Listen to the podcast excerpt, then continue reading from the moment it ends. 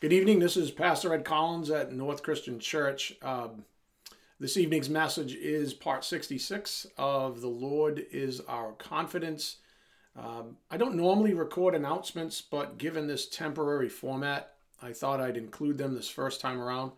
Uh, just some housekeeping for those of you uh, who listen in remotely and or aren't official members of our local assembly.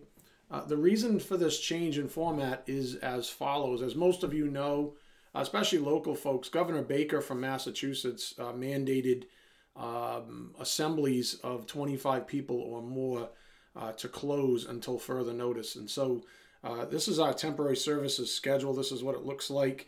Uh, there aren't going to be any physical classes for the time being until uh, further notified by Governor Baker.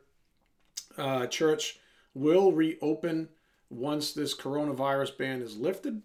Uh, so the temporary services are as follows. Um, I'm going to record messages and post them on the website. Uh, same schedule as before. Uh, Sundays at 10 a.m. and Thursdays at 7:30 p.m. or prior. You might be able to check in early and uh, notice that I've actually um, recorded and posted uh, a message early. But hopefully, uh, it will be those same times uh, and not later. Uh, so that should keep you sort of in the saddle in terms of uh, your schedules. Also, the the podcast will be updated as well. Uh, so that's there's no change there. Blogs will maintain traditional schedules, so you should see those on Fridays, and they go out in the emailers on Saturday morning. So no change there. Uh, the other change is that there's not going to be any women's or men's Bible studies um, while this uh, ban is in effect, obviously, because we use the church what have you. Uh, and then um, relative to the Thursday uh, Prayer Warriors, um, I asked uh, Jim Merchant, who runs that, to uh, just send updates to individuals on the team and have them pray privately for the time being. Uh, just a couple of additional announcements. do keep the ill in prayer. and then during this time, obviously, the fearful. A lot of people are scared right now. Uh, a lot of people are, uh, are, lost still, and they don't uh, since they don't have Christ. Um, personally, I don't know how people do it um, with all the mayhem and the the, the fear mongering and everything else. So just pray for them. Uh, maybe God can use all this for good uh, to His glory, and we can have additional brothers and sisters in Christ. Uh, also, just a friendly reminder: don't forget to support the church financially. Bills keep on rolling in, guys. Um, you know, mortgage doesn't go anywhere. Salaries are the same. Uh, we even have to heat the church uh, to some degree so pipes don't freeze. Uh, you know, uh, uh, inspections uh, still happen.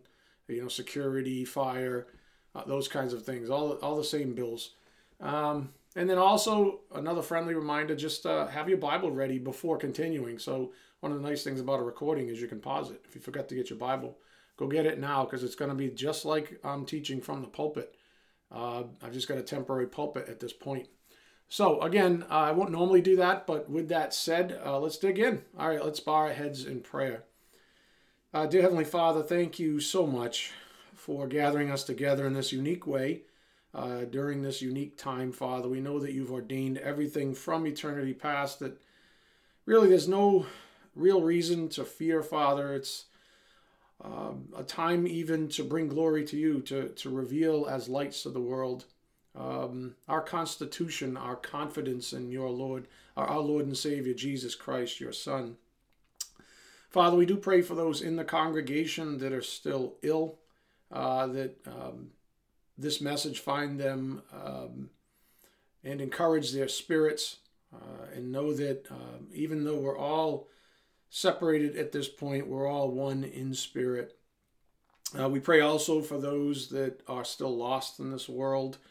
Again, maybe we use, or maybe you use this uh, time uh, to bring them back or to you uh, even.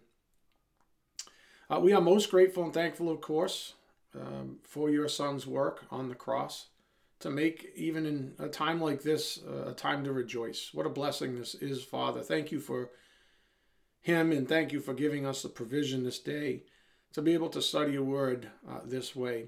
We do just ask for your blessings on this message, and we ask this in Jesus Christ's precious name. By the power of the Spirit, we do pray. Amen. Uh, it's interesting uh, that the first principle in my notes from uh, last message relates directly to the current resiliency of this message. Uh, and it's from uh, Scott Grande's uh, mini series on eternal assurance. And this was it uh, contextual biblical teaching from the pulpit. Uh, and again, this is my pulpit for now and for the next couple of weeks for the foreseeable future. Um, but contextual biblical teaching from the pulpit, along with daily reading our Bibles, protects us from the lies of insecurity. And if you're listening to this message, I applaud you for finding your way to the truth. Um, as the Spirit's been teaching us for years now, true believers in Christ thirst for the truth. Uh, we don't just, quote, like it or prefer it. We thirst for it. We hunger for it. Uh, go in your Bibles to Matthew 5, verse 6. Matthew 5, verse 6. Again, the point is that uh, true believers in Christ, we thirst for the truth. Um, and so, this point on the board, contextual biblical teaching from the pulpit, along with daily reading our Bibles, it protects us from the lies of insecurity. And so, this is how uh, the good Lord equips us. Uh, and we are hunger to be protected that way. Uh, Matthew 5 6 reads, Blessed are those who hunger and thirst for righteousness, for they shall be satisfied. Those are our Lord's words, of course, should be red letters in most of your Bibles. Blessed are those who hunger and thirst for righteousness, for they shall be satisfied. There are two parts of this verse, verse that I'd like to amplify. Uh, first is the phrase for righteousness. Uh, humans thirst for all kinds of things, uh, many, frankly, of which have zero ability to satisfy our needs. Granted, they may quench certain desires, but they won't ever result in the blessings that Jesus was uh, speaking of there.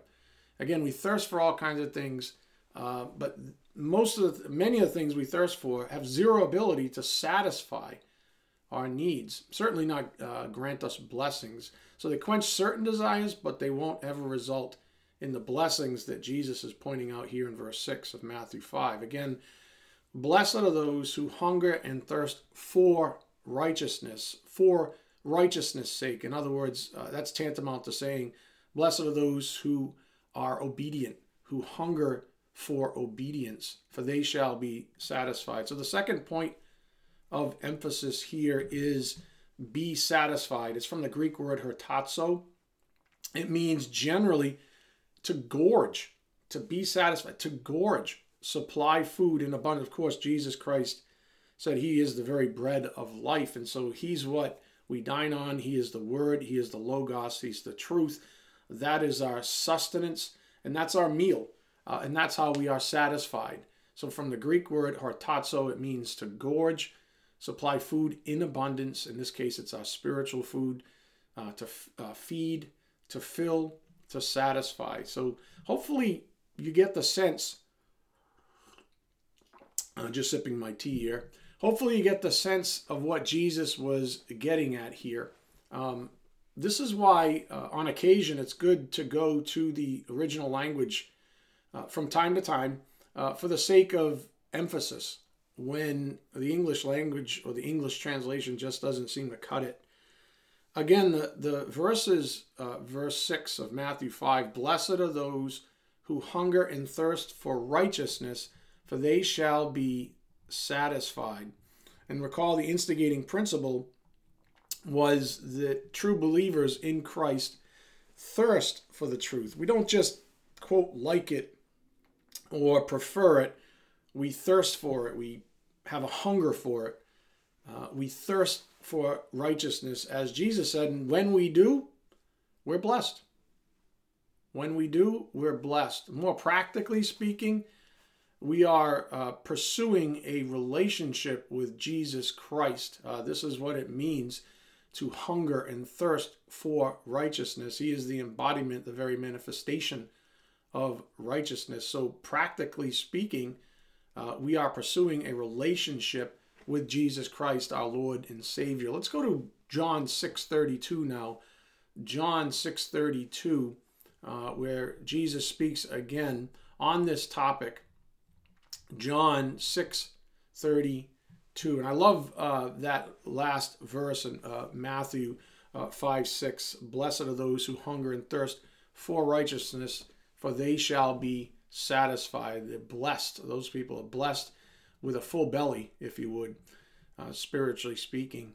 Uh, John 6:32 Jesus then said to them, Truly, truly, I say to you, it was not Moses who gave you the bread from heaven, but my Father gives you the true bread from heaven.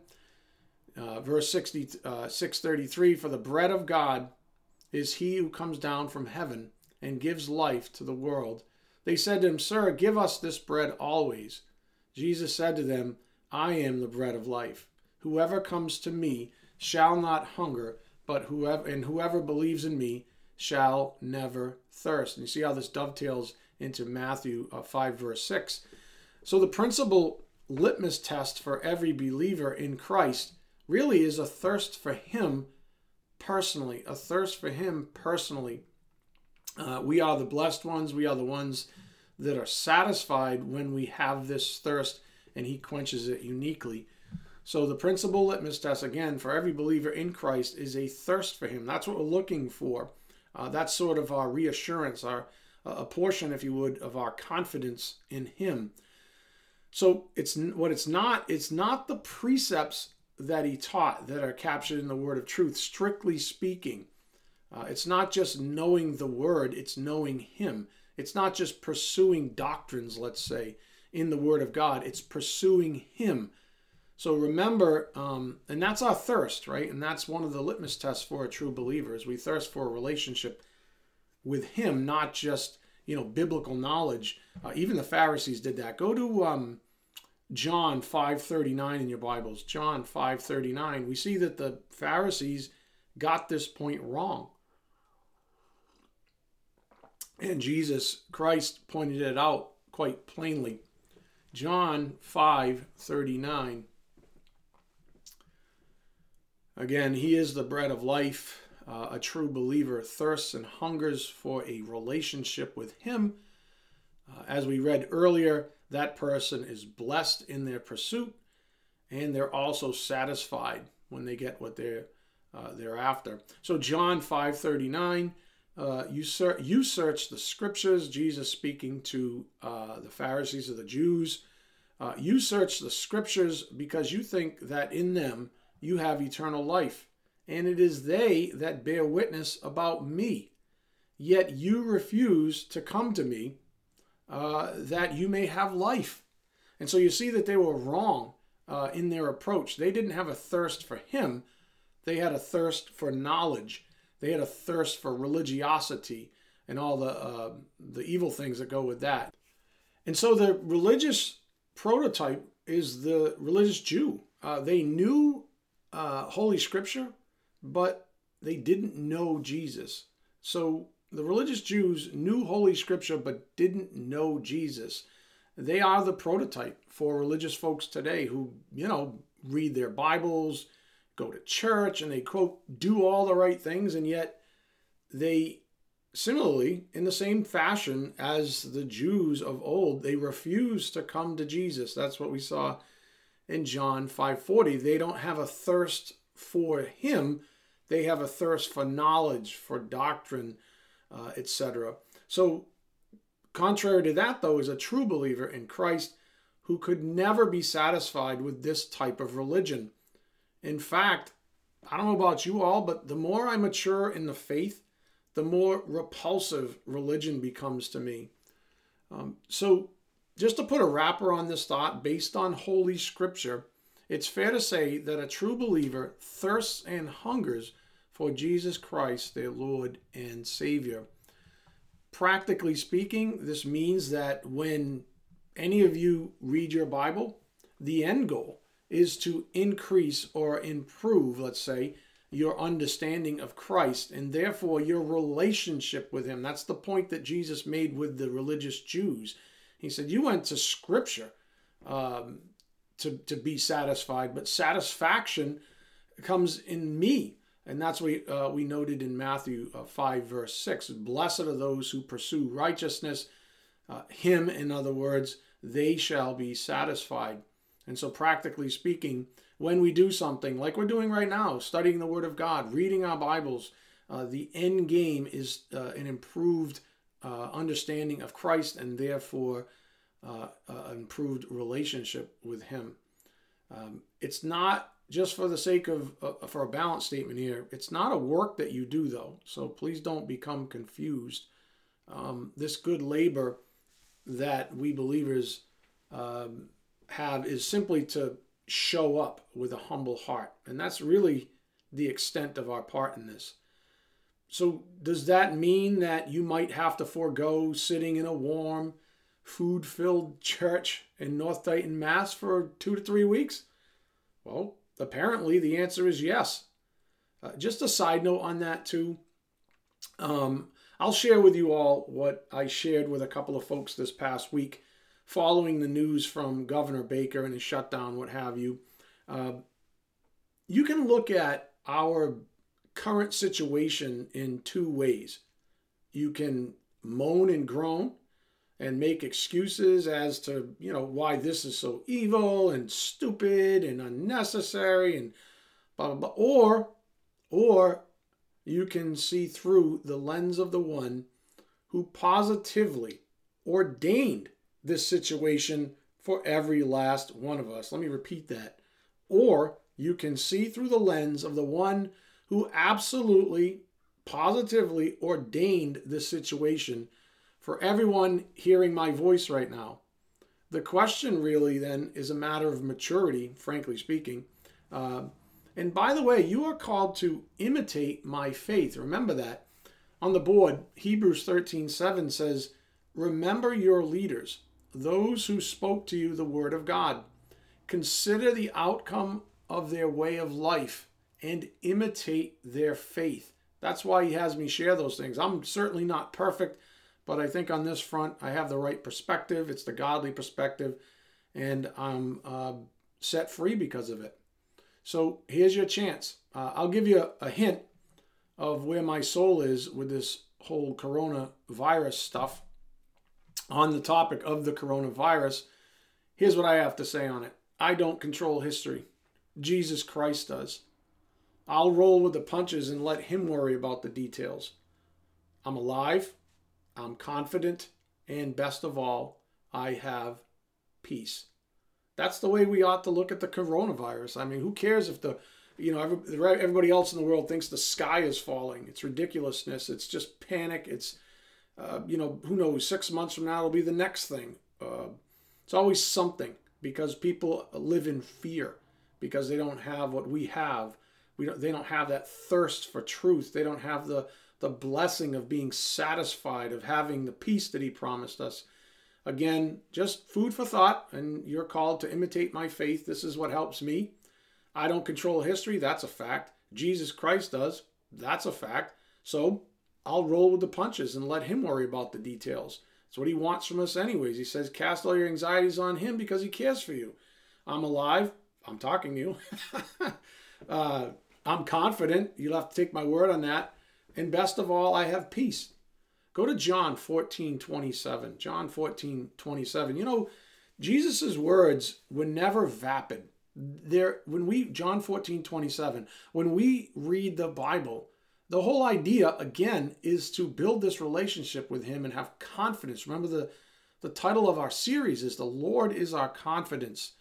John 14, 27. Well, this this should help, right? He said, Peace I leave with you, my peace I give to you. Not even another peace. He says, My peace. Think about the peace that he had in time in his mind. We have the mind of Christ when we have the Word of God in our souls.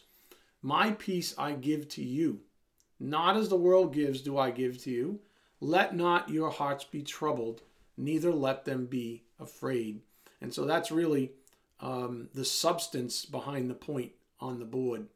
So, my advice to you is to see past the white noise. Uh, don't get mad uh, and don't be anxious either. And don't let the world convince you that you shouldn't abide in the peace that Christ has promised you. So that's all I'm going to say on that topic for now. Um, let's get back to our primary course of study. Again, here's the first principle from my notes from uh, last the last message we had, and again, it started with uh, a mini series, a, a, a point from that mini series on eternal assurance, and it reads contextual biblical teaching from the pulpit, along with daily reading our Bibles, protects us from the lies of insecurity. As I mentioned on Sunday, we live in a world that literally functions on the basis of lies. Literally functions. Put that into perspective, folks, right? Literally functions. It's the, it's the, you know, it's the engine, if you would. Uh, it's the, uh, it's the infrastructure of the world. It's all lies. So get, we just have to get this through our heads, right? We live in a world that literally functions on the basis of lies. Not like what the reason I'm putting so much emphasis on this is because it's not it's not just a world that has lies in it. it's a world that functions on lies. It wouldn't if if all the lies were, you know, magically pulled out, it would it would cease to function. It would create new lies. It's the only thing it knows, and so you have to think of it that way. The Bible uh, for obvious reasons, is chock full of warnings against this very truth because, you know what? Even as believers, we aren't infallible. We're human, which means we have weaknesses. To think otherwise is to be arrogant. And you know what?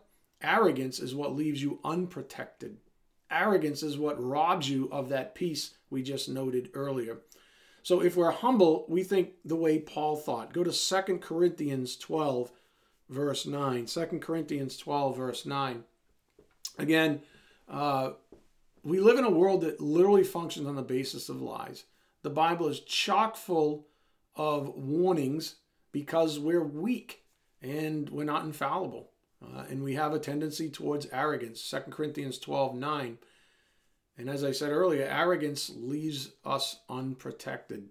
So we need to be humble the way Paul was humble here in uh, 2 Corinthians 12 9. But he said to me, My grace is sufficient for you, for my power is made perfect in weakness. That's what Jesus told Paul.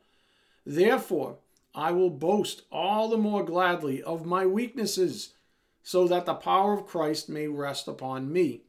For the sake of Christ, then, I am content with weaknesses, insults, hardships persecutions and calamities. Uh, look around, right? Look what's going on. I mean, even if it's just white noise, uh, uh, it's it's something real. There's something going on. Um, there's you know certain hardships that um, precipitate out of uh, even silliness or or even you know minor things that are going on, like uh, you know a, a, cold or a flu-like virus. Um, so, anyways, he says, "For when I am weak." then I am strong. That's the perspective, that's the humble perspective um, that we need to take. And that's what true humility looks like, my friends. Uh, remember this again, the folly of arrogance. Arrogance leaves you unprotected. It's like it's like having a full suit of armor. For example, that which we see in, you know, Ephesians 6.11, take up the full armor of God, right? Uh, or Philippians 4, 6 to 7 that we'll see in a moment. It's like having a full suit of armor and taking it off in the midst of battle when you need it the most. That's the ridiculousness of arrogance. We've got every um, ability, if you would, with the Word of God to be equipped with the Word of God. That's my job. Uh, Ephesians, uh, what is it, 4 11 and 12, uh, to equip the saints, right, to do this thing. The last thing you want to do is get arrogant and take the armor off right? Say, oh, I don't need the protection from the Word of God. I don't need to read my Bible. I don't need to go to Bible class. There's no, you know, there's no, there's no more face to face teaching for like two or three weeks. I'm not going. This is bull. Uh, that's garbage thinking. That's ridiculous arrogance, and it's petty, and it's going to leave you unprotected. That's the point. So again, arrogance leaves you unprotected. It's like having a full suit of armor and taking it off in the midst of battle, which is asinine when you need it the most. Go to Philippians 4 6. Uh, we're pretty comfortable Ephesians 6 11. Um, but Philippians 4 6, a little more subtle, but it's the same idea. Uh, again, this is the folly of arrogance, like having a suit of armor and taking it off in the midst of battle. Philippians 4, verse 6, I'm going to grab some tea here. Um, Do not be anxious about anything, but in everything by prayer and supplication with thanksgiving, let your requests be made known to God. Philippians 4 7, in the peace of God, you ready? The peace of God, which surpasses all understanding, will guard your hearts and your minds in Christ Jesus. That's what the peace of God does. Uh, Blessed is the one who pursues righteousness, they shall be satisfied. Uh, we are to pursue his peace in him, and that peace protects us. When we get arrogant, uh, when we lose that pursuit, um, that humble pursuit, that's when we drop our guard. That's when we are left unprotected. It's just ridiculousness. Again, the point on the board the folly of arrogance. Arrogance leaves you unprotected. It's like having a full suit of armor and taking it off in the midst of battle when you need it most. So let's look at one other passage of Holy Scripture on the topic of humility and peace. Go to 1 Corinthians 1.25. 1 Corinthians 1.25. Again, just to amplify this point a little bit further, uh, 1 Corinthians 1.25. Um, 1 Corinthians 1.25 reads, For the foolishness of God is wiser than men, and the weakness of God is stronger than men. For consider your calling, brothers. Just a friendly reminder consider your calling, brothers. Not many of you were wise according to worldly standards, not many were powerful, not many were of noble birth. But God chose what is foolish in the world to shame the wise. God chose what is weak in the world to shame the strong. God chose what is low and despised in the world, even things that are not, to bring to nothing things that are, so that no human being might boast in the presence of God. And because of him, you are in Christ Jesus, who became to us wisdom from God, righteousness and sanctification and redemption, so that, as it is written, let no one who boasts boasts in the Lord. In other words, that's another way of saying uh, this is what humility looks like. Anyone who boasts, you boast in the Lord, right? When I am weak, then I am strong. When I'm boasting in the Lord, that's when I'm strong. That's when I have the the peace that that garrisons my heart. Um, and then, of course, the, the, contrary to that is arrogance that destroys uh, those things. As I alluded to earlier in tonight's message, um, the good labor for we believers is to simply show up with a humble heart. And again, all of that came from the opening point of review from Sunday's message, which reads contextual biblical teaching from the pulpit, along with daily reading our Bibles, protects us from the lies of insecurity. So we need to press on now to another point of confidence. On Sunday, we read, if you remember, we read uh, John 10, the, the chapter. Uh, it's such a magnificent passage. Definitely one of my favorites, if you can uh, say that. Um, but it highlights our confidence in Christ, a la our series title, The Lord is Our Confidence. I just want to review a very small portion of that. Go to John 10, verse 14. John 10, verse 14. Again, just a review of Sunday's message. And if you ever feeling sort of morose or down, uh, certainly encourage you to read chapter 10, the whole chapter, like we did. It's just so encouraging, so wonderful. John 10, verse 14, though, Jesus said, I am the good shepherd. I know my own, and my own know me my own know me. Just as the Father knows me, and I know the Father, and I lay down my life for the sheep. The point here, the point of focus here for tonight is I know my own, and my own know me. So think of confidence, folks, right? Think of peace, think of contentment, think of the pursuit of righteousness, knowing that Jesus Christ, the Messiah. It's not like you, you know, it's it's not like you know a swell guy, you know the president of this or that, or the president of the United States, or whatever. It's not like you know a, a really good guy.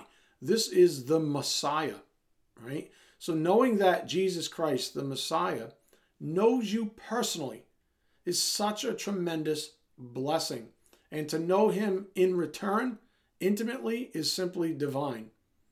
Um, again, let me read this. I know my own, and my own know me. Don't get familiar with this, especially as a believer. You have a right um, to just hold on to this with every fiber of your being. Knowing that Jesus Christ, the Messiah, knows you personally is such a tremendous blessing. Uh, to, and to know him in return intimately is simply divine. Again, look at verse 14. I am the good shepherd. I know my own, and my own know me just as the Father knows me and I know the Father, and I lay down my life for the sheep. To truly, you know, quote, know that you are one of Jesus' sheep is among the greatest blessings we can ever know in time. It is light, it's truth, and therefore, my friends, it is good. And that is uh, really echoes of a verse that's been coming from this pulpit for close to a decade now. Uh, you know, I call it seeing it all as truth. Just knowing that Jesus Christ knows you, knowing that you know Him through the Word of God, through the study, through doing what we're doing uh, right now. Uh, it's all beautiful. It's all freeing. It all brings peace. Uh, that is that pursuit of righteousness. That's why we're blessed and that's why we're satisfied. Uh, we dine on the very uh, uh, the, the bread of life, the, the word of God. We see it all as truth, and that is light in itself, and that is good. Ephesians 5 13, 14a. But when anything is exposed by the light, it becomes visible, for anything that becomes visible is light. Hence, this is our recurring principle as of late. I even wrote a blog on it. Every circumstance in life is a spiritual one. To say that you know, think of it this way, practically speaking, to say that the, the word of God, which is light, will will somehow refract away from parts of our lives is folly. We might want it to, but it doesn't do that. Go get a flashlight uh, uh, from your closet and, and shine it on the floor and see if any part of the floor somehow isn't lit up. Light doesn't work that way. Light, light shines in every possible place, you see? And therefore, if we apply the light, the Word of God, to our lives, it shines in every part of our lives. We can try to play a game and say, oh, I don't, it's not lit up over here, or it is, and you sort of cover your eyes, you sort of put a blanket over it, or you try to hide it somehow. Um, it's folly. Every circumstance in life is a spiritual one. It's all lit up by the word of truth. And if you want it, you can see it and you're set free by it and you're blessed by it uh, and you even you even receive blessings such as peace and contentment. So that's where we ended on Sunday. Uh, we need to press on a little further in our ascension out of this deep dive. What is this part 68? I think now out of this deep dive out of the mine shaft. Um, so let me ask you a simple question though to get us situated. And you got you have to concentrate on this uh, a bit. Do you love the world and the things in it? This, this really does relate very much to our confidence in Christ, the peace that we have, the blessings that we receive.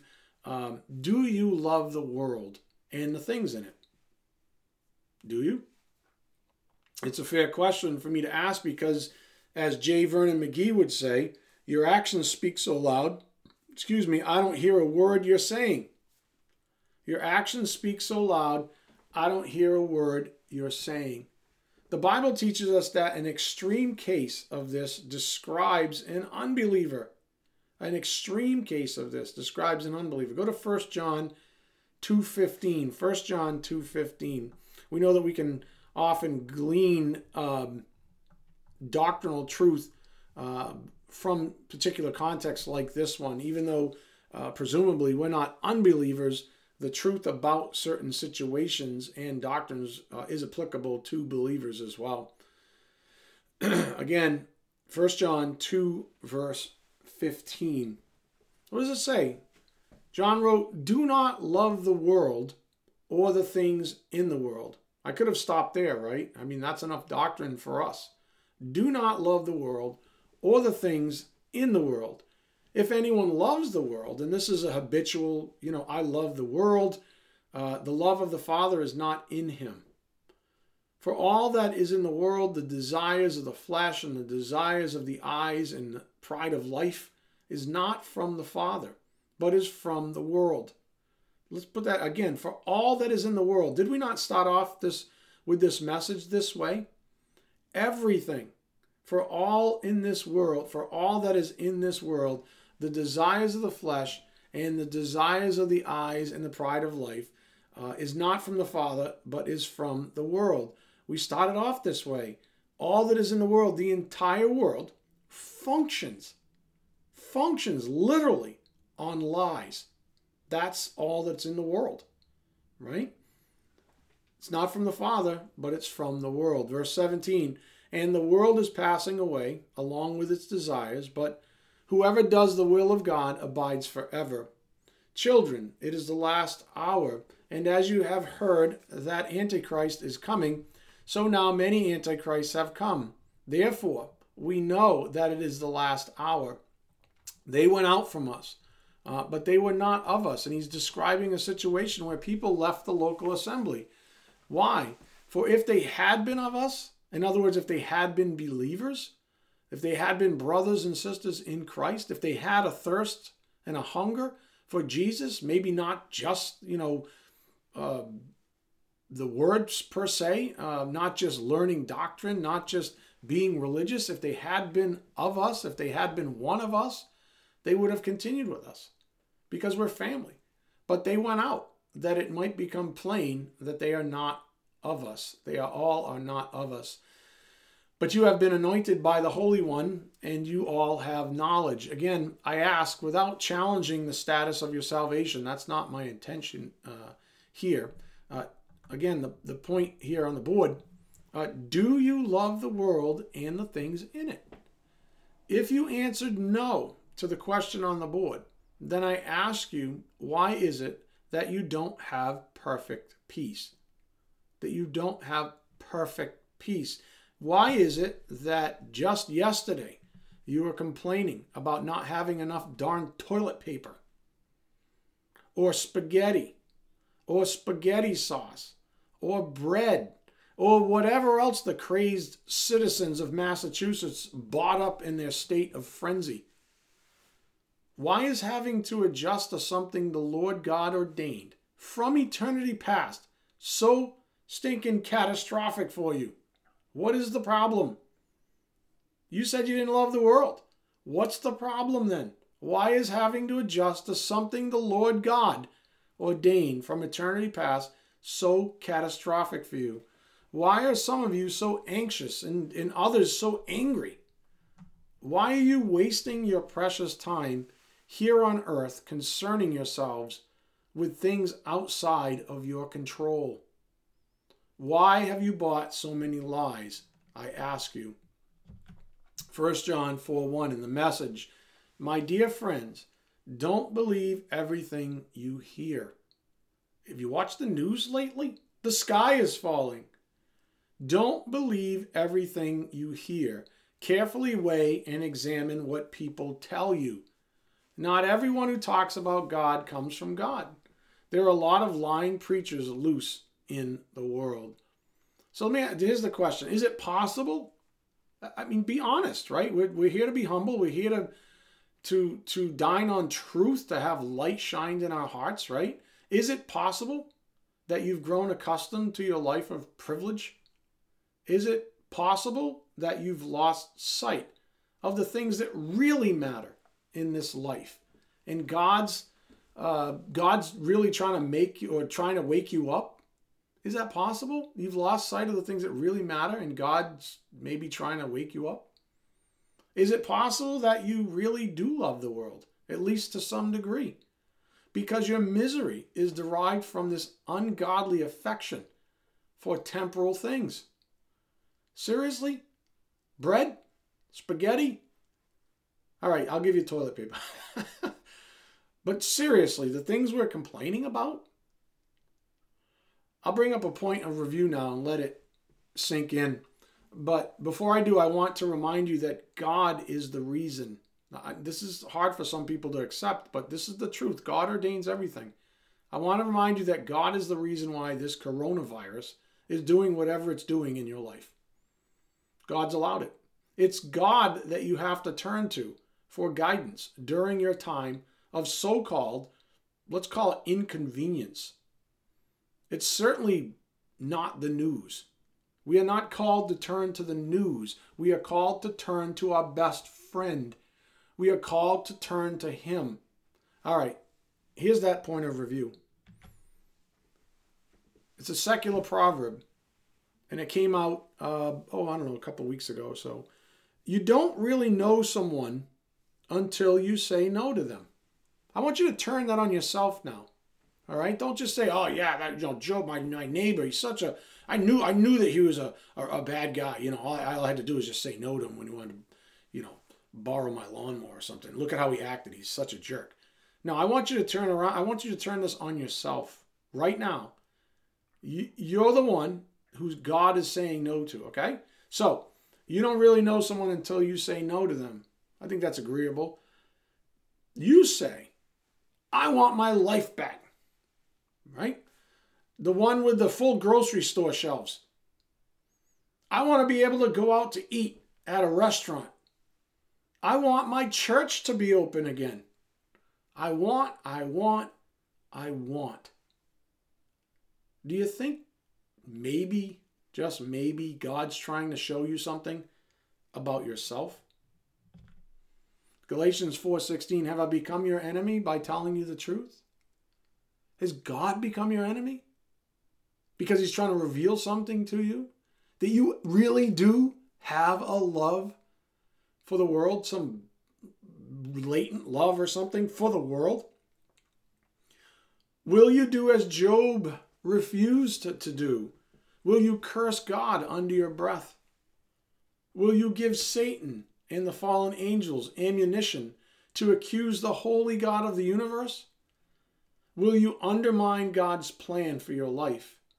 Will you sully his good name and mar his grace? Why? Why? All because you secretly love the world and all that's in it? I think that's what I'm going to leave you with, my dear friends. And I'll reiterate the following You have two choices during times of crisis moan and curse, or thank God for the opportunity to shine by grace. Again, you two choices moan and curse, or thank God for the opportunity to shine by grace. Which one do you think God is putting you up to bat to? Go to Matthew 5:14. Matthew 5 verse 14 and then I'll close. Again, those are your choices, my friends. Do you love the world? Do you love it so much that you're going to moan and curse during what? A little setback, a little bit of inconvenience? And by the way, an inconvenience that God ordained from eternity past in your life? Or are you gonna are you gonna see whatever it is that's bothering you through the lens of truth? You're gonna let light shine in every crevice of your soul and say, Thank you, Lord. Thank you for the opportunity to shine.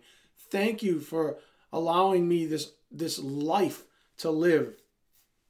Why? Matthew 5:14. You are the light of the world. A city set on a hill cannot be hidden.